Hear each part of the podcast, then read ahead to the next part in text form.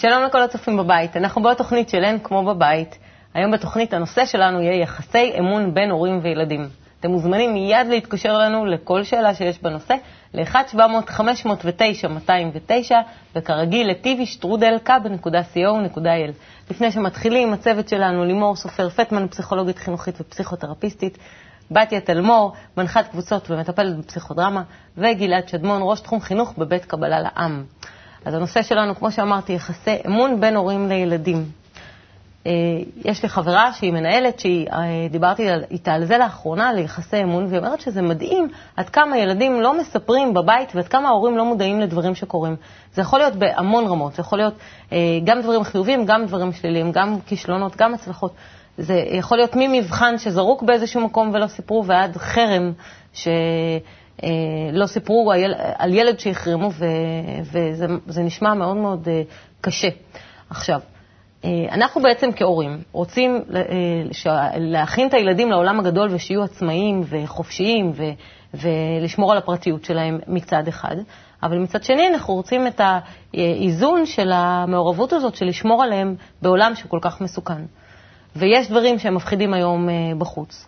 יש את ההשפעה של האינטרנט, שיכול להיות כל מיני דברים מסוכנים שם, יש את ההשפעה השלילית של חברים, יש את הזמינות של אלכוהול וסמים, אה, כבר בגיל טיפה יותר אה, מתבגר, ועד נהיגה לא זהירה בעוד שלב אה, קדימה, שזה עדיין שלב שקשור לילדות. במשפחות רבות נוצר מתח בין הצורך של ההורים לדעת, להגן, להיות מעורבים, ובין הצורך של הילדים בעצמאות ובפרטיות. וככל שהילדים שלנו גדלים, אז המעורבות שלנו והיכולת שלנו לדעת מה מתרחש בכל רגע בחייהם פוחתת.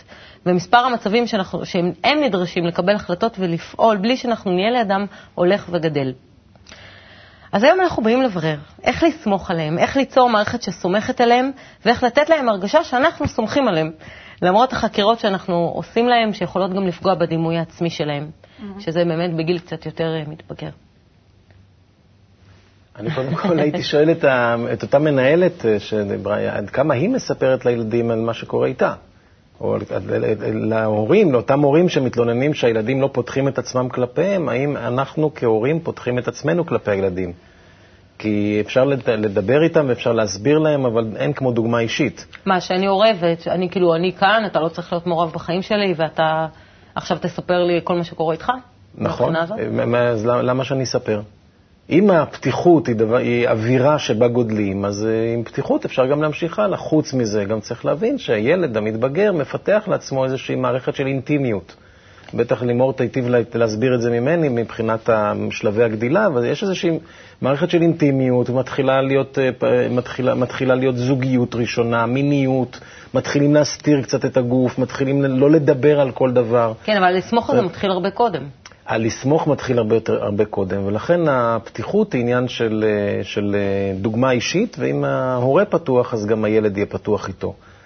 אה, זה דבר ראשון. דבר שני, אמון בונים מתוך אהבה, אהבה אמיתית. וכשמישהו באמת אוהב אותי, ואני לא, לא אהבה של כפייה ושל ת, ת, תאכל את הבננה שהכנתי לך, אלא אהבה של אני מרגיש אותך ואת הצרכים שלך, ואני רואה מתי אתה זקוק לפרטיות ומתי לא. אז אותו ילד שמקבל את האהבה האמיתית הזאת, ירגיש את זה מצד ההורים ולא יהיה תסכול הדדי. זה בסדר גם לא לספר על הכל, זה טוב שבונים לעצמם איזה מעגל אינטימיות אישי שלהם שבו הם עם עצמם. אה, הבעיה מתחילה להיות כאשר נוצר נתק, והנתק הוא הפער בין הדורות, וזאת אחת הבעיות של הדור שלנו, שאנחנו לא קיבלנו, הדור הפחות או יותר שלנו, שלא קיבלנו דוגמה אישית מהדור הקודם, כי גם הוא קיבל חינוך קלוקל, ואין לנו כל כך מה לתת לה, באמת לילדים שבאים אחרינו, כי, כי מה, איזה ערכים ואיזה תרבות, תרבות באמת פיתחנו, ש, ש, ש, והילדים לכן מרגישים את זה, והם uh, הולכים לבנות לעצמם את העולם שלהם. ולכן באמת אין, אין, אין, אין, אין מה לדבר עם הילדים. מה, מה משותף היום, נאמר, בין האבא והאימא לבין הילדים שלהם? הילדים כבר הם, הם אפילו לא בתהליך של מרד. אין להם מה למרוד, כי אנחנו לא, לא דור של אה, חוזק וכפייה, ו, ו, אלא הילדים אה, רואים שאין דוגמה, אין ממה לקחת דוגמה, אז לפחות אה, נלך ונחיה את העולם שלנו. זה נכון שאנחנו חווים כהורים, אני חושבת, מהעמדה של ההורים, אנחנו חווים פער עצום. אה, אבל גם הדורות הקודמים חוו איזשהו פער, אולי לא כזה גדול. אני חושבת שיש משהו שהוא כן התפתחותי אה, ברצון של הדור הצעיר למרוד, ויחד עם זה ברצון של הדור הבוגר יותר לשמור. ואז מתי, כמה אתה משחרר את החבל, ומתי זה מסוכן. ו... אבל יחסי אמון לא נבנים בגיל הרבה יותר מוקדם. יחסי אמון, אה, הרעיון הוא לא לקלקל את האמון, כי הילד נולד ומפתח את היחסי אמון פחות או יותר עד גיל שנה, אנחנו קוראים לזה התקשרות, ובהתקשרות המשמעות היא שליד האימא הוא חש בטוח. אימא, מה לעשות, בשנה הראשונה. ואחר כך, בשלוש שנים הראשונות, הרעיון הוא שבנוכחות ההורים הוא מרגיש יותר בטוח והוא יכול להתפתח. יותר מזה, אומרים שבהיעדרות של ההורים, ההתפתחות נעצרת. זאת אומרת, הוא, הוא חייב אותם סביבו כי הם נותנים לו את התחושה הבטוחה, והם נותנים את התחושה של האמון בהם ובעצמו. ולאט לאט נבנה האמון בעצמו, ואז נבנית גם העצמאות. עכשיו, אה, אם הוא הולך אה, בדרך שאנחנו מכירים, אז אנחנו מצליחים הרבה פעמים להגן עליו, ו... אה, והוא מצליח לפתח את העצמאות. אבל אם הוא פוגש עולם מפתיע, קשה, שבאמת רץ קדימה, כמו האינטרנט, שבו הרבה פעמים אנחנו כהורים מרגישים פחות מיומנים, אה, ואז הסכנות נופלות עלינו, או האסונות, חס וחלילה, נופלים עלינו, אז יש פה באמת איזשהו פער שהוא מעבר להתפתחות, שהוא באמת תרבותי, הוא חברתי וכולי. ואז השאלה, איך אנחנו מגשרים ולא הורסים את האמון? כי זה שהם צריכים פרטיות מהגיל המתבגר הראשון הזה, הם מפתחים לעצמם פרטיות. ומפתחים לעצמם ככה באמת את הקשרים שלהם, זה משהו שעוד, אה, אני חושבת שאפשר להראות לו, את זה להורים, והורים מחזיקים עם זה מעמד. בסדר, זה לא כל כך רוצה לדבר איתי, אבל הוא מדבר אה, כל הזמן עם החברים שלו, בסדר. אבל זה שהוא למעשה לא משתף, אה, ולא מרגיש שיש לו אוזן בבית, זה משהו שהוא נורא נורא מסובך. ואני הרבה פעמים מדברת עם ההורים על זה אה, בונה שם משהו אצל הילד, אה, ש, שקוראים לו, זה, מישהו שם אוהב אותי, ההורה אוהב אותי, אבל הוא גם ישמור עליי. זאת אומרת, אם אני אפנה אליו, הוא ישמור עליי, ולא משנה כמה צריך לכעוס. זה לייצר ולדבר אותה. כן. אפרופו הפתיחות זה לדבר, זה להגיד, המשפחה זה פחות או יותר המקום הכי חשוב, ו- ושם תמיד ישמרו עליך. לא משנה מה עשית, אתה בא ומספר, ותרגל את זה. כן? ואיך את מייעצת לנו, בתיה, מבחינת uh, הפסיכודרמה, איך את מייעצת לנו uh, uh, ליצור מצב כזה של אמון, לתת לנו כלי? אני חושבת שאני לא יודעת אם מבחינת הפסיכודרמה, אבל uh, קודם כל uh, ליצור מספיק מרחב עם גדר. כדי, כי, כי הילד חייב את ההתנגדות. אני, אני מדברת על גיל ההתבגרות, כי אנחנו באמת מדברים על גיל ההתבגרות. שבו הוא... כאילו אנחנו מדברים כי, כי זה משהו... כשילד מפסיק לשתף את ההורים שלו, כאילו ילד עד גיל 11-12 עוד איכשהו משתף את ההורים, בגיל 11-12 הם פתאום נעלמים.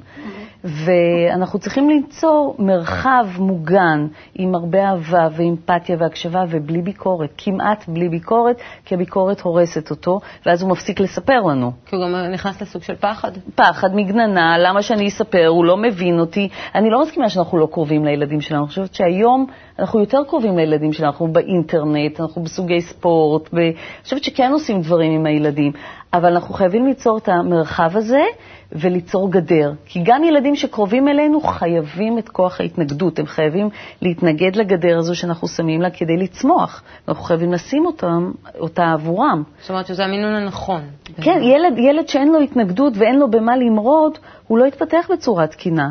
ילד שמותר לו הכל, או שהוא ילד כל כך טוב שמרצה את ההורים והוא ילד נפלא, הוא לא מתפתח, הוא עושה נזק לעצמו. הוא יעבור את זה בגיל מבוגר יותר. נכון, ומסוכן יותר. 40 מול האישה או מול הבעל, אחר כך יוצא את המרד בדיוק, הוא חייב למרוד, הוא חייב לעשות את המרידה הזאת, ואנחנו חייבים לעמוד שם ולדעת... שזה בין פחד לאהבה. שאנחנו נמצאים שם בשבילו, והמרד הזה הוא לא נגדנו, הוא עבורו. וברגע שאנחנו מוצאים את עצמנו מהמשחק, האגו שלנו כבר לא משתתף במשחק כמה אני מסכן שהילד שלי מתרחק ממני, אלא אני יודע שזה עבורו, אני בכלל מפתח נקודת מבט אחרת לגמרי. יחס. כן. טוב, אז בואו נשמע מה יש להורים להגיד על יחסי אמון, נשמע את השאלות שלהם וננסה לענות להם. לכל שאלה תשובה.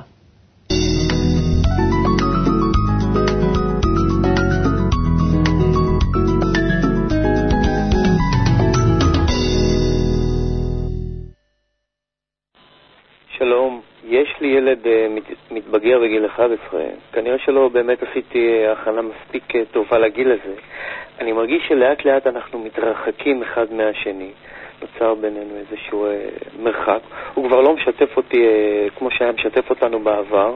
הוא עסוק בשיחות טלפון עם החברים, אה, מחשב, פייסבוק. אה, הוא עונה לנו התשובות קצרות, אה, אה, ואפילו טוען שאנחנו נודניקים. אה, האם זה חלק מהתופעה אה, של הגיל, אה, של תופעת הגיל המתבגר, או איך בכל זאת ניתן לדאוג למערכת אמון משותפת בינינו? איך אני יכול לעשות שינוי, אם צריך? תודה. אני חושב בדיוק דוגמה למה שדיברנו עליו כן. קודם. בדיוק. דיברנו, נתנו את התשובה כבר, כן? אה, זה נכון שאנחנו חייבים לייצר את המרחב, אבל אני חושבת שהוא מתאר נורא יפה את התחושה המעליבה הזאת, שאני הפכתי אה, לא מעניין. אה, לא כל כך- הפייסבוק יותר מעניין ממני. לא כל כך נדרש, בדיוק, בדיוק. כאילו לא כל כך רלוונטי פתאום, וזה די קורה בבת אחת. נורא נכון מה נורא. שתיארת. זה מעליב. ברמה ההורית זה מעליב. זה גם תמיד מפתיע. זה, זה קצת כמו תאונה, כאילו אתה יודע שזה הגיל, ואיכשהו כשזה מגיע זה, זה נראה לך נורא מוזר. אני חושבת שגם אפשר לנסות לגשר על זה אה, באיזה שהן שיחות שהן מדי פעם כאלה. אה, אני קוראת לזה קצת אה, להתיידד עם, ה, עם הילדים שלנו, זאת אומרת להישאר ידידים שלהם, לא רק מפקחים שלהם ולא רק שוטרים שלהם, אלא מדי פעם להתעניין וכאילו, כאילו, איך החיים? מה, מה נשמע? כאילו, מה קורה איתך? אני לא שומעת בזמן האחרון, כאילו, מה, מה אתה יכול לספר לי? וכן, להסתכן בזה שאנחנו נחשבים חפרנים, דחפורים, אה, טרקטוריסטים או whatever, אבל ההתעניינות הזאת, אה, אני חושבת ששמה אותנו במקום, משמרת אותנו במקום הטוב יותר, בצד הטוב יותר של המטבע. יש גם נושא שהוא ככה לא העלה פה, אבל אה, ככה מניסיוני קורה, בגיל ההתבגרות, במיוחד אצל בנים, מתחילה איזושהי רתיעה ממגע גופני. ממגע גופני בין ההורה. לילד. כן, את מהילד האישי הפרטי שלי. גם אצל אבות. גם אצל אבות. זהו, אני, אני חוויתי את זה עם הילד הפרטי שלי, מילד שכל הזמן מתחבק ומתנשק ומתגפף, פתאום שהוא לא, ו, ו, ובהתחלה נורא נעלבתי, איפה הגוזל, המתוק שלי ש, שנמצא איתי, והבנתי שאני צריכה לתת לו את המרחב הזה, כי זה באמת המרחב שבו הוא צריך, זה משהו שנורא חשוב לשים אליו זו לב. אותה התפתחות שאת דיברת. כן, ההתפתחות הזו של לתת לו, עוף גוזל, חתוך את השמיים, טוס לאן שבא לך, ואני אהיה פה ותרים בשבילך. טלפון כשיש ותרים בעיה. טלפון כשיש בעיה, ושידע שהוא יכול להרים טלפון, כי הורה שהוא ביקורתי ונעלב והופך להיות קורבן של גיל ההתבגרות של הילד שלא מפספס את כל העסק. שהחום האימהי בעצם לא מתבטא רק דרך זה. כן, וגם לדעת חום שהחום. האימהי מתבטא בזה שאני כן, אני מכילה את זה שהילד שלי עכשיו לא בשל למגע, הוא עכשיו בשל למגע עם בנות ה-12 שנמצאות בכיתה שלו ולא איתי. פרגיות. ו- בדיוק, ולתת, גם אה, להיות נורא רגישים לזה. בפסיכולוגיה יש תיאוריה שמדברת על יחסים הסובייקטיביים ועל אימהות, עדיין בכל זאת אימהות, שמוכנות להיעזב. כאילו שכשאימא נעלבת שעוזבים אותה, אז היא מפריעה להתפתחות, אבל כשהיא מוכנה להיעזב, כי זה סימן טוב של התפתחות, אז, אז הגוזל יכול להתפתח. הנושא עוד יותר מורכב אם תוסיפו שם גם את הקנאה שיש מהאימהות לנערות המתבגרות, כן. או מהאבות לנערים, ופתאום מתחילים, יש פה גם הרבה, זה נושא מאוד מאוד מורכב. נכון. ולכן באמת אפשר לכלול אותו בסך הכל בכלל חנוך לנער על פי דרכו. זה מין כלל כזה ש, שיכול להיות סטיקר יפה על הקיר, אבל כשפורטים אותו לפרטים זה מאוד קשה, זה לא פשוט. Mm-hmm. פשוט להרגיש באיזה שלב הוא נמצא עכשיו, גיל 11, גיל 10, זה לאו דווקא לפי הכרונולוגיה של ה... נכון. כי הרי התפתחות היא התפתחות רגשית. Mm-hmm. ו- ולהרגיש שעכשיו הצרכים שלו שונים מקודם לכן. ואם אני, ואז השאלה שההורה יכול להציב לעצמו, באמת, האם אני עכשיו חושב על עצמי או עליו? על טובתי או על טובתו? מה יהיה באמת טוב בשבילו? ואם הוא אכן ניגש כך לאורך כל תקופות ההתפתחות, לכל תקופת ההתפתחות, בכל גיל וגיל, הוא ירוויח והילד ירוויח. ואז האמון הזה לא יישבר שם, לא, אף אחד לא יישאר מאחורה. הורות זה דבר מאוד דינמי. כל הזמן משתנה. ילדים גם מרגישים מתי אנחנו בשבילם באמת, ומתי אנחנו בשבילנו. ומהניסיון אפילו האישי שלי, אני מודה ומתוודה, הרבה פעמים אני הייתי בשבילי. לפעמים את היית בפייסבוק, והוא... וכשאני הייתי בשבילי, פספסתי בגדול את העבודה. וזה זה משהו שצריך לשים אליו לב. מה זה, מה זה בשבילי ובשבילו? בשבילי זה עד כמה אני נעלבת, עד כמה הילד שלי לא מדבר איתי, עד כמה הוא לא לומד או כן לומד. אני, שאני המרכז, והוא אחד השחקנים בסרט.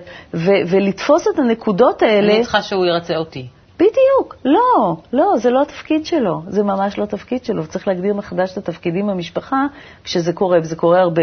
גן הפולניות, כן. זה הדבר הזה, טוב, אני אשב בלבד בחושך כשאתה הולך עם הבחורות הצעירות. זה, זה מה שקורה. טוב, לא בואו נעבור נורא, לשאלה הבאה. כשאני אהיה בשיכון קבע תבוא לבקר אותי. כן. אם נתחיל עם בדיחות על פולניות, אנחנו נגיע לעוד ארבע שעות תוכנית. אז בואו נעבור לשאלה הבאה שהגיעה לנו דרך האתר. שמי יפעת, יש לי בת בגיל 12 שלשמחתי הרבה משתפת אותי, משתפת אותי בכל מה שקורה לה.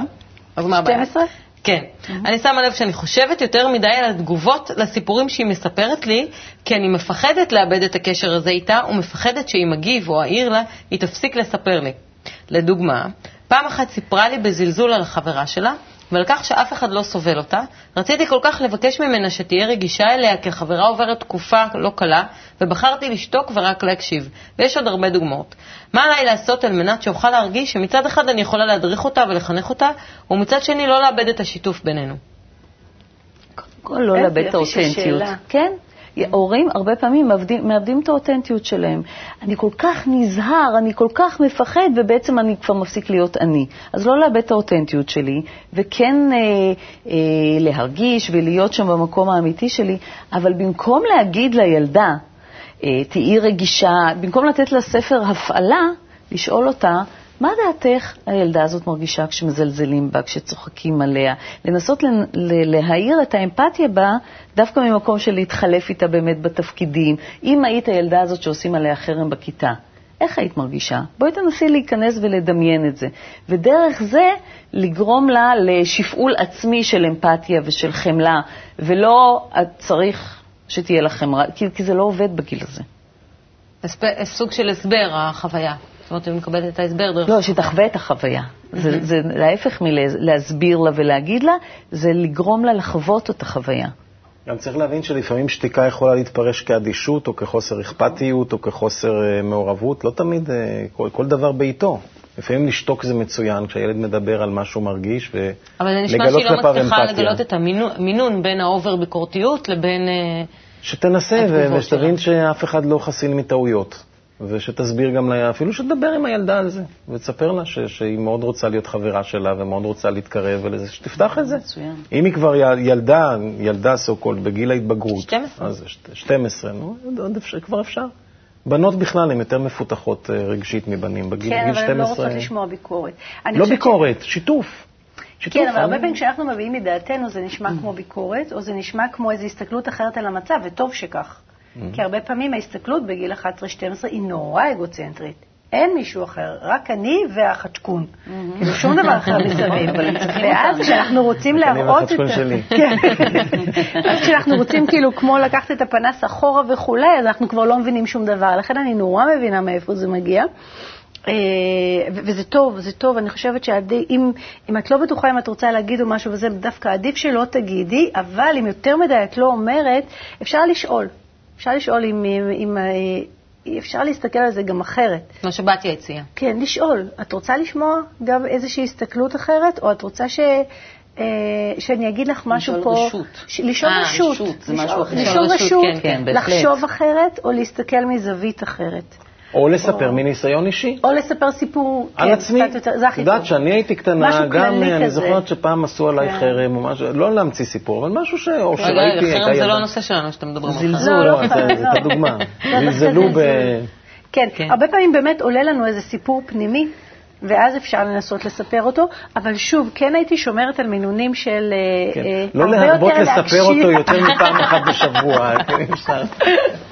וגם לא לקפוץ עם הסיפורים שלנו, דווקא כן להקשיב, אבל אחד לחמש, אחד עוד לחמש. פעם אמא, עוד פעם, אמא צריכה לספר בדיוק, לי. לא, אה, ולדאוג שהפרטים יהיו מדויקים כמו בפעם הקודמת. ולא להיעלב כשלא מקבלים את העצה שלנו, או, או כשלא מקבלים את דעתנו. לתת מקום לזה. כן, לתת מקום לזה, כי ברגע שאנחנו נעלבים, וזה זה חוסם את התקשורת, וכבר לא, אבל זה לא יהיה בכלל שיתוף. ביחסי אמון, הקטע הזה שהורה רוצה שהילד יחשוב כמוהו. זאת אומרת, גם זה בא פה הרי. זה נכון. והיא עושה הולד לדבר הזה, ואני חושבת שלעשות הולד לרצון הזה שלנו לדבר ולהקשיב ולחנך ולפקח כל הזמן, זה מאוד מאוד יפה. זאת אומרת, נכון, לפעמים זה באמת מרגיש שאנחנו לא אומרים את כל מה שאנחנו רוצים. לא נורא. לא נורא. טוב, התוכנית היא להורים, אבל דרך הילדים יש לנו כל כך הרבה ללמוד, אז בואו נראה את הקליפ שלנו, מזווית של ילד.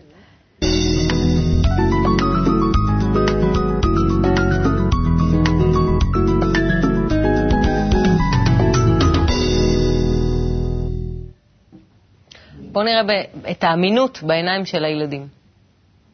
שלום, קוראים לי יעקב ואני בן 14.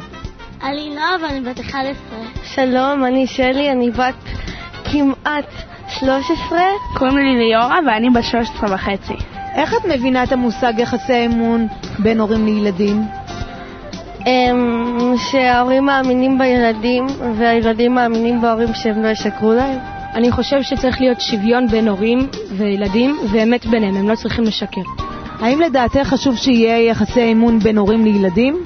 כן, בוודאי, כי אם לא יהיה יחסי אמון אז לא יהיה, אז לא יהיה יחס בין הורים לילדים. כן, אחרת זה לא נקרא יחסים, חייב להיות ביניהם אמון. אי אפשר שאחד יאמין ואחד ישקר. מה לדעתך יכול לגרום לכך שילד כבר לא ירצה לשתף את ההורים שלו במה שעובר עליו? יש כמה סיבות. אחת הסיבות, אני חושב שזה בגלל שהוא מתבגר, אז הוא נהיה כאילו יותר גדול ולא רוצה לשתף את ההורים. כי הוא חושב מה הם יחליטו בשביל מה לעשות, ועוד כמה סיבות שהוא מפחד שהם יכעסו וייתנו עונש. בגרות, כאילו, אנשים גדלים, מתבגרים, יש להם כבר פרטיות שונה, יש להם חיים שונים, יש להם דברים שלא רוצים שההורים שלהם ידעו. איך ההורים צריכים להגיב כאשר הם מגלים שהילד שלהם שיקר להם וגרם לחוסר אמון בו? אני חושבת שהם לא צריכים לכעוס ולהתעצבן ולהעניש ולצעוק. דבר ראשון, הם צריכים לדבר איתו, לברר את האמת, אם שיקרו להם באמת, ולשאול למה הוא שיקר. להסביר לו שבאמת אה, צריך, אה, שאסור לעשות את זה ושלא יפחד מזה, ו... אבל לא לתת לו עונש או משהו ממש גדול. איך ההורים יכולים לדאוג יותר לקשר של אמון שלהם עם הילדים? להקשיב להם יותר, גם לשתף אותם, גם לשתף אותם בדברים שקור... שקורים להם. ובעיקרון, כמו שאמרתי, לא לתת ישר עונש. להיות איתם יותר, לדבר איתם מה הם עשו, מה הם לא עשו. ללמד אותם ולתת להם הבטחות ולקיים באמת את ההבטחות ולתת להם אמונה גדולה. זה מדהים איזה יופי, הם, קודם כל הם נותנים תמיד את כל התשובות, אבל אפרופו פסיכודרמה, הם, אה, הם הציעו בעצם להורה, תעשה גם אתה פסיכודרמה, במילים שלהם. Mm. תברר למה הוא שיקר, תנסה, כביכול תנסה להיכנס לנעליים שלו ולהבין מה הביא אותו לידי כך שהוא ישקר. זו דוגמה נהדרת עד כמה ההורים, לפני שהולכים לייעץ לילדים... אבל הם גם הזכירו כל הזמן ביחסי אמון את העונשים. זאת אומרת, כאילו הם אמרו, למה אין יחסי אמון? כי אתה מעניש אותי, אז אני אחרי זה מפחד. אז למה שאני אספר לך? בדיוק, אני מפחד אחרי זה שתעניש אותי, כאילו אין פה... הם גם דיברו על דוגמה אישית. שתקיים, אם אתה מבטיח לי משהו, תקיים. כי איך אנחנו מצפות כן. שהילדים לא ישקרו או שלא יעשו אם אנחנו עושים את זה? קודם כל לייצר הורה אמין.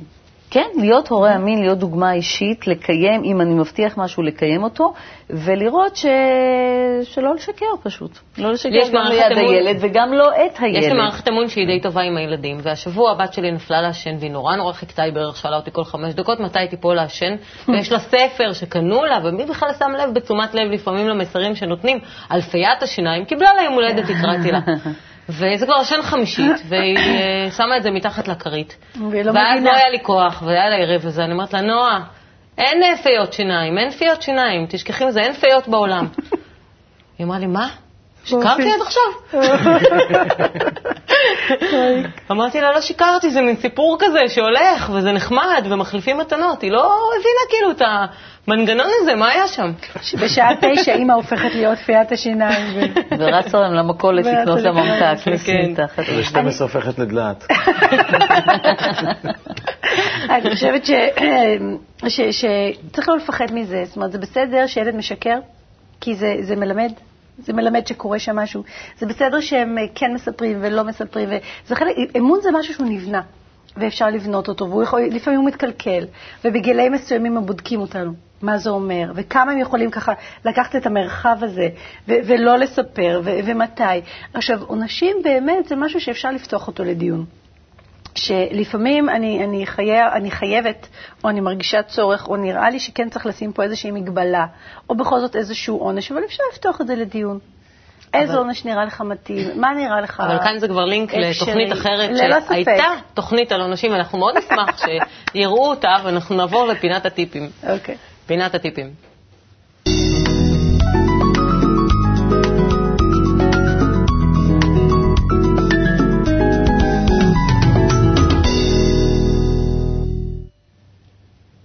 אז כמו שאמרנו, שורה אחת, מה אתם חושבים על יחסי אמון? שזה עבודה קשה, שזה קצת כמו מגדל קלפים, אבל לאט לאט זה הופך יותר יותר יציב, אה, שלהרוס יותר קל מאשר לבנות. אז כדאי אה, לחשוב פעמיים לפני שאנחנו משתלחים, מענישים, כועסים, צועקים. אה, אפשר לעשות את זה אחר כך, אפשר להזמין אותו ואז להתחיל לצרוח. אבל לפעמים כדאי... מה זה? להזמין אותו להזמין אותו אחר כך, כן. כאילו, כי הרבה פעמים זה, באמת הצורך שלנו ככה להתפוצץ ולפרוק, אה, וחבל להרוס את האמון עם איזה משבר כזה מאוד קשה. ואני חושבת שכדאי להמשיך לבנות את זה לאט-לאט וכולי, בסבלנות, עם איזושהי הבנה ש, שאנחנו מלווים. אנחנו מלווים, אנחנו לא תמיד צריכים לפקח, אנחנו לפעמים יכולים רק ללוות, כי, כי משהו שם נבנה מבפנים אצל הילד. כן. כן, אני חושבת שאני ככה אקח את הקלפים ואני אלך ל, לרקמה עילית מאוד עדינה, ולהיזהר שהחוטים לא ייפרמו באמת. ומה שיכול לפרום חוטים זה ביקורתיות. אם אנחנו רוצים שימשיכו לשתף אותנו, אז להקשיב להם, להקשיב באמת, ולא לבקר על כל צעד ושעל, כי זה פשוט הורג אותם. ככה... אני הייתי כולל את הכל במילה אהבה. אהבה זה להרגיש את השני, לדעת, להשתדל עד כמה שאפשר להיות בנעליים שלו ולהרגיש את המצוקות שלו ואת הקשיים שלו ואת השמחות שלו. וזה לא אומר שבגלל שאני מרגיש אותו אני חייב להסכים עם כל מה שהוא עושה. אני יכול להיות עם, עם, עדיין מהזווית שלי, אבל בכל זאת לבוא ולהיות איתו בשיתוף, להיות איתו בחיבור דרך האהבה הזאת. ואם נצליח לעשות את זה עם הילדים שלנו, מי יודע, אולי אחר כך נצליח לעשות את זה גם עם יותר ויותר אנשים בעולם. בקבלה אבל היחס אה, לאהבה הוא יחס של אה, כי זה הטבע, כי ככה צריך להיות בטבע, אה, שאנשים פשוט לא יבינו את זה, שסתם זה, פשוט זה, זה לאהוב הטבע, אחד את השני. זה הטבע המתוקן שלנו. המילה אהבה, אפשר לפרש אותה בהמון צורות, כן? שגם הרבה פעמים משיכה מתפרשת כאהבה, או, או כל מיני אינטרסים כאהבה. אבל uh, הטבע המתוקן שלנו, הטבע האמיתי, הוא שבאמת אנחנו חיים כאיש אחד בגוף אחד, כמו תאים בתוך גוף. אנחנו לא קוראים לזה ככה, אבל כל תא ותא בגוף אוהב את התא האחר. כי הוא מרגיש אותו, וכל מצוקה, אם נכנסת, אם עכשיו יקרה לי משהו בקצה האצבע ביד הזאת, אז כל הגוף יתגייס כדי לעשות משהו לטובת אותו אירוע שקרה כאן, ו- ו- וזאת נקראת אהבה באמת. אהבה זה, זה, זה state, זה מצב, מצב קיומי של הרגשת הזולת. ובאמת, אם נצליח לפתח את זה במערכת הקטנה שלנו, משפחתית, כלפי הילדים, למרות השינויים, וכמו שנאמר כאן, שההורות היא, היא משימה לא פשוטה, למרות ומעל כל השינויים האלה, הרי גם אנחנו נגדל וגם הילד דרך זה. תודה רבה לכם. תודה רבה גם לכם, שנזכה לאהבה כזאת, כל ההורים וכל האנושות וכל הילדים שלנו, כל טוב.